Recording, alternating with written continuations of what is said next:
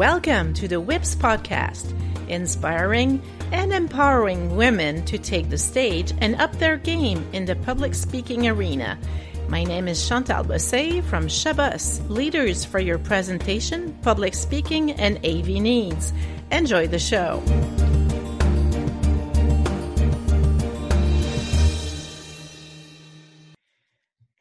Everyone. My guest today is Robin Davis, and she's from Nashville, Tennessee. Welcome, Robin.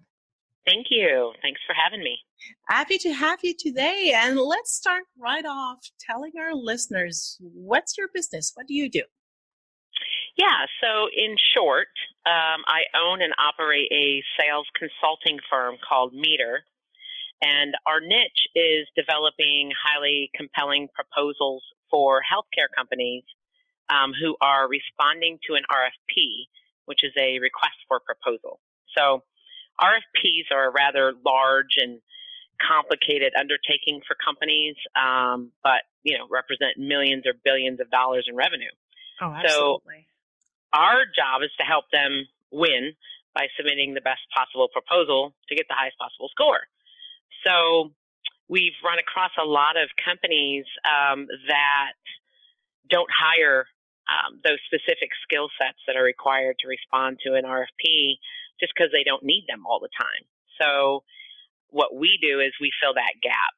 So I have teams of sales writers, proposal managers, document managers, graphic artists, sales strategists, and we just plug into an organization's sales or account management team and collaborate with them and their subject matter experts to develop the proposal.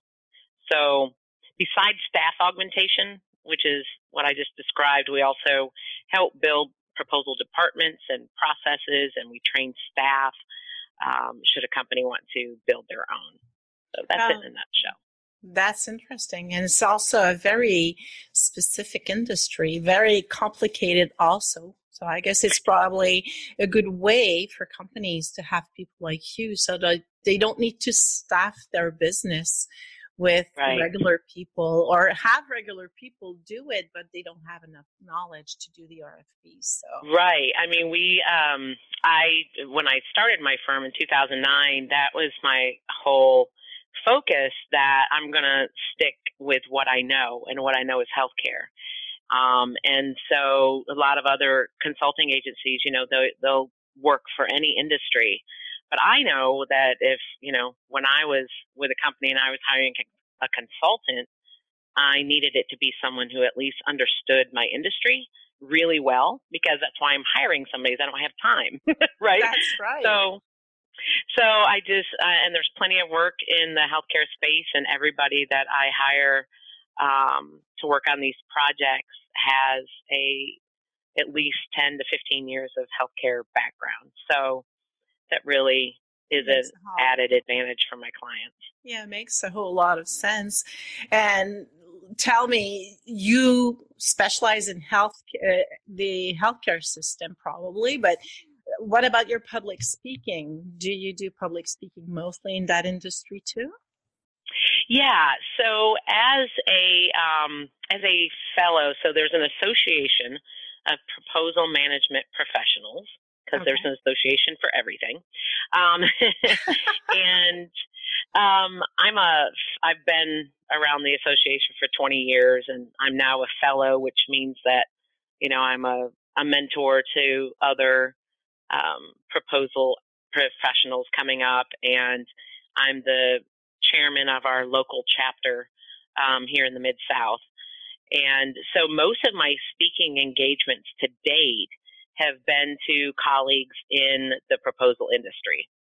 Um, okay. But what I've what I've discovered is that I really enjoy speaking um, and connecting with people uh, through speaking, and see myself expanding my platform um, in the future. Oh, nice! And how have your experiences been so far? Well, and, and I think the ba- I think why I like it so much is it's another way for me to quote unquote perform. So I'm a singer and a songwriter, which is why I moved to Nashville um, several years ago, and so it I think it kind of parlays. I've done that, and I had a good time, and had a band and I played some really cool gigs and um, that is a really fun part of my life. Um, but you know, I wasn't going to be in that small one percent of people that actually make a living at it long term. yeah. so, so I think that this is another um, speaking is a platform where I can share myself um, with people and connect in a way that I used to with music. Um, that's interesting. Interesting link to do, and probably also, like you say, a smart move because uh, very few people really make a living out of the music industry per se. So at least you get to perform a little bit, even though you're you're not singing. You're right, right. I actually I actually do this presentation, um, this this talk about what proposal writers can learn from songwriters. Um, because there's a lot of synergies actually. oh, that's like interesting. Yeah, yeah, and I mean that could that could parlay into speaking as well. You know, I mean the premise being that a song is you've got three and a half minutes to to get your point across and to grab somebody's attention and keep it right because you know they can change the channel at any moment, and so you know it's all about that hook.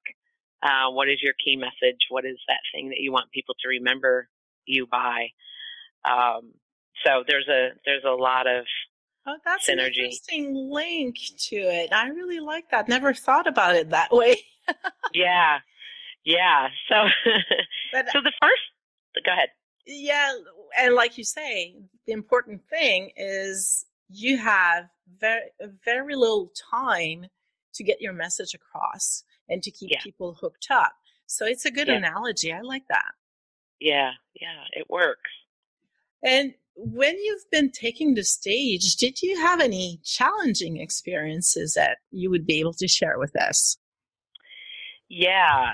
So I think that, well, the first time that I presented to an external group, which was outside of my team, um, probably was about 12 years ago, and um, I spoke on proposal best practices. Um, and I was really, really nervous. Um, my voice was shaky at the beginning and I talked really fast and kind of flat for about the first 15 minutes. Um, but then I, I just said to myself, you know this topic, you know it well. This is a room full of quote unquote friendlies. These are people I've known for, for years or, you know, they know me from being around um, the industry. Um, so I finally just kind of relaxed and allowed my personality to to shine through. Um, and actually, Sally Zimney of, of this Moved Me podcast, she posed a question on her Facebook page the other day asking, you know, what is your speaking superpower? Um, and I thought about that for a minute. And for me, what I have discovered is it's it's authenticity. Um, just being brave enough to kind of be honest and open with the audience. Oh, you're right. So, yeah, it it took me a while to get there, um, but that's that's when I feel most connected and most impactful to my audience. But there was a time that I don't know that it was necessarily horrible, but I was hired to do, deliver a uh, 60 minute keynote presentation, but it only ended up taking 40 minutes. So, which is knew, not bad. Which is not bad. Um, I but I knew that you know, I had about 30 minutes of material, um, but I relied on a lot of audience participation to kind of fill up that hour. Um, however, unfortunately, it was morning. Nobody was really into talking yet.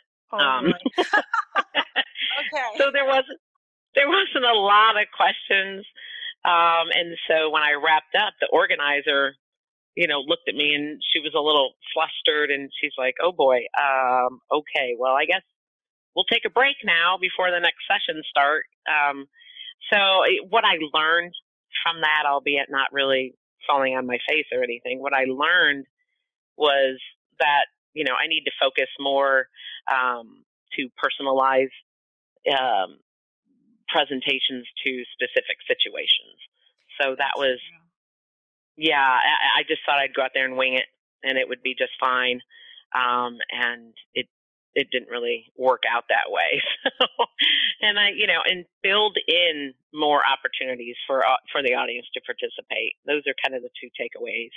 that I got from point. that. The more we, as you mentioned, personalizing to the crowd that will be there probably will bring some more participation from the crowd because they will feel engaged because it appeals to them. It has probably examples or stories that are more related to what they're going through, what they're living, what they're expecting.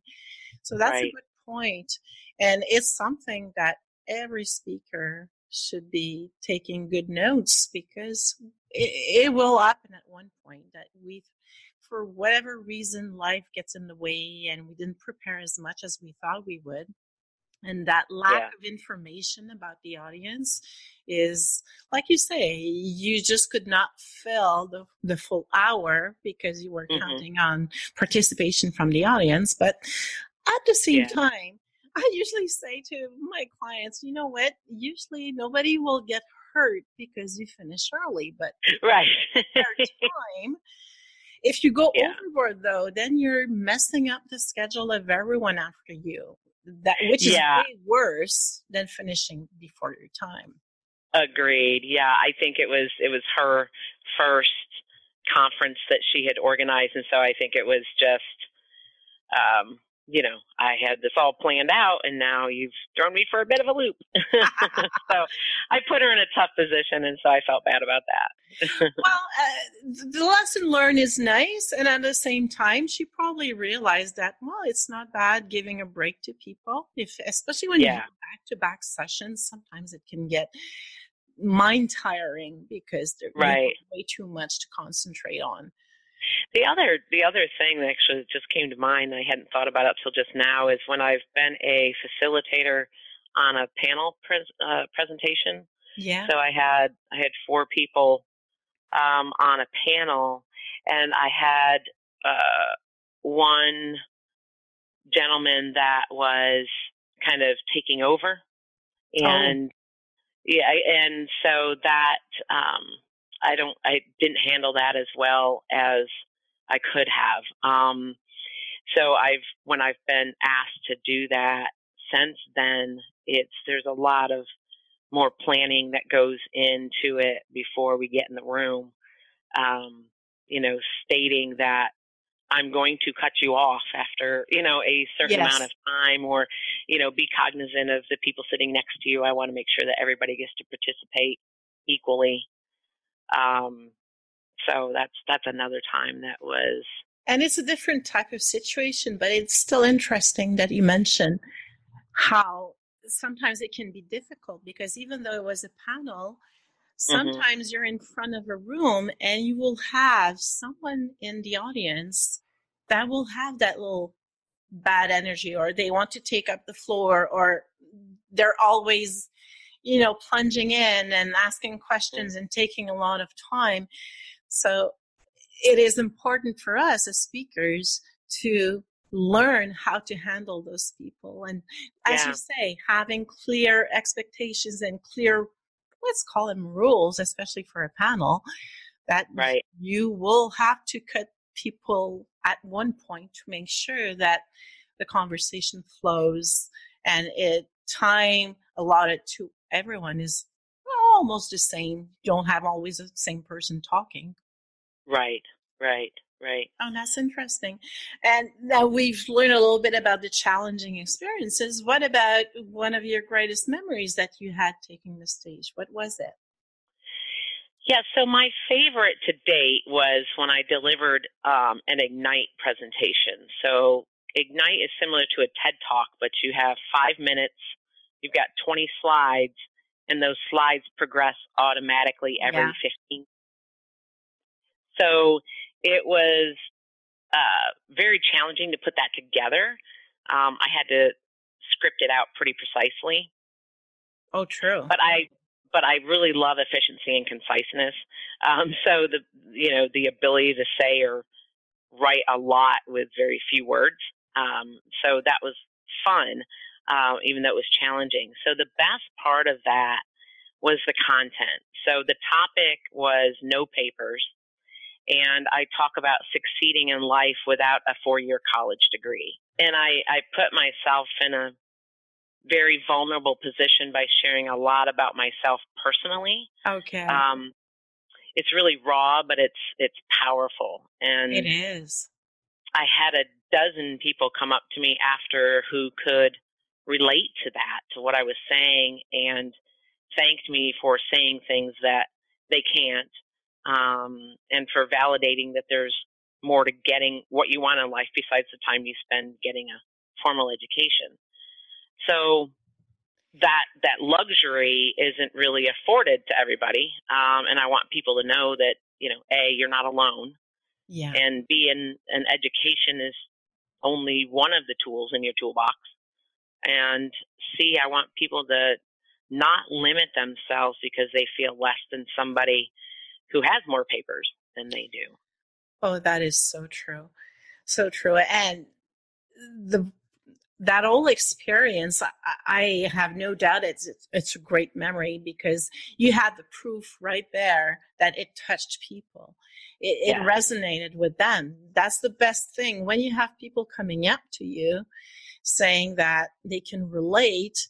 Uh, they understood perfectly how your story brought them back in their own memories that's even better. That's when we have the chance to really connect with people. That's great. And everything else, you know, the the shame that's attached with not, you know, uh, feeling like you're at par with your colleagues or whatever. All of all of that goes away, you know, when it's there's just that one person that says to you, "Man, I can relate," and your words have changed the way I think about things, and that's that's huge. Absolutely. No matter if there's, you know, no matter if there's twice as many people in the room that are, you know, potentially looking down their nose or whatever, that doesn't matter. What matters is that person that I touch. So. Oh yeah, and that should always be our goal. It's not the amount of people we touch, but if we were able to transform, so to speak, the mindset of some people in the room, that's a win because you know that you you made a difference. Exactly. Oh that's great. And how do you prepare for your speeches or presentations? So i first consider my audience um, you know this i guess this probably comes from my sales background you know what do what do they care about what do i want them to get out of this how can i help them do better work or feel better about themselves um, so it's first thinking about who am I talking to. Um, then I sit down and I develop a basic structure or an outline. Um, I do all of this in Word. I'm not even, I haven't even opened PowerPoint yet. I'm just getting the story down. Um, I then put, I then, usually after I do the outline, I put it down for a few days um, and kind of mull it over. That's how things work for me. They, you know, I'm thinking about it. Um, and as ideas come to me, I'll jot them down, you know, on a note on my phone or whatever. But I'm constantly turning that over in my head, um, looking for analogies, maybe ways that I can effectively get my point across. Um, so I, I set it down for a few days, and then I pick it back up. A few days later, um, I sit down with the outline and I just start building on that. So, what are my key points? What are the takeaways? Um, what order should this go in? What's the progression? Then I determine how, you know, based on how long I have, how detailed am I going to get? Yeah. Um, where can I insert that audience participation? Um, and then I like to, I guess this comes from my writing background, I like to um, write down all of my talking points, or it's really more of like a script for me. Okay. Um, that, that's how I practice. Um, and it gets it out of my head and on the paper. Uh, that's a songwriting tip I learned a long time ago that works really well is to get all of the information out of your head and then you can go back and edit that information down. Um, that's a great process because so many people don't take the time to just plan and put everything that they have in their heads on paper, but outside of PowerPoint. That's the worst place to start. If you start in the tool, you get bogged down by so many other details that are not related to your structure, your message, even the stories that can go with it. So that's a great yeah. start. Well, I mean, I didn't always do it this way. I used to open in PowerPoint and go, you know, but then I realized I'm like, wait a minute, that's not exact. That's not what I want to say at all, you know. And so then it's rework, and I didn't want to do that again. So oh, absolutely. You know, started down a road, and I'm like, nope, this isn't where I want to go. So that's once a I really, script, yeah, great process. And you, sorry, you were going to say once you script. Yeah, so once I, you know, get that all completed, then I go into PowerPoint and I build the agenda and I collect all the images I'm going to use. I'll figure my slide layouts, that sort of thing. Um, and then from there, I just practice. I practice a lot alone, out loud. Yeah. Um, there's a lot of tweaks that happen there, and and occasionally I'll present it to my wife or a colleague and and get some feedback. Oh, um, that's a good thing to do. Yeah, yeah some if if it's something that's you know kind of maybe if it's a new presentation for me, new content for me, I like to especially do it in that case because I like to test it out. How did that come across? Did you get it? Or you know, and sometimes I feel point. like having someone feel, else hearing what you have to say and yeah. making sure that it sounds clear and the message comes across clearly too. That's a really great tip that people, more people should try and do it instead yeah. of trying to prepare at the last minute. well, I think sometimes we're all in our own heads, right? And it makes yeah. perfect perfect sense to us. I mean, we're all in relationships, whether that's with a partner or your kids or you know whatever. We all have those communication issues that we run across. You're like, that's not what I meant at all. How did that? how did that not come across clearly? You know, it's clear in my head. Uh, so, oh, you're right. And uh, tell me, Robin, what would be one tip that you would share with women that want to be more empowered when they take the stage? Be yourself. Oh, um, yeah. Don't try to copy or emulate other speakers. You know, you you do you. Um, if that's humor, use it. If it's intelligence, use it. If it's analytical and nerdy, use it. Whoever you are, whatever you are, um, let people get to know you a little bit because audiences need to connect with you on some level in order in order to connect with your message.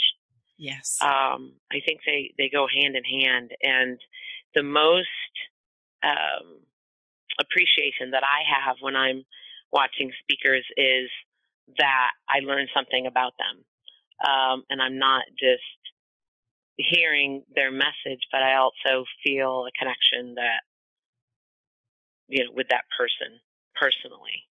That's an important piece of information you just shared because sometimes I have the feeling people tend to forget that whatever topic they have to speak about, they're in front of human beings and we as human beings need connections. We mm-hmm. need to have the feeling we're connecting with one another so that's really important. Yeah yeah. And i mean that comes you know from my songwriting days too i suppose because it's there's a lot of you know it's it's write what you know. Don't try to um you know write about some experience you've either not had yourself or someone in your close circle has had because then you're you're forcing something. Yeah. And I feel the same way about speaking. It's like, well, I can't be that guy or I can't be that guy or I can't be that guy because that's just not who I am. But I'm going to be me and it's going to work. True. Um, just by being me. So, so that's uh, that's oh. how I feel empowered. And that is such an important point. And it's also a great way to wrap up this conversation because that important message being you, being us as yeah. individuals, that is really important. Robin, I want to thank you so much to have been with me today, sharing all that value with the listeners.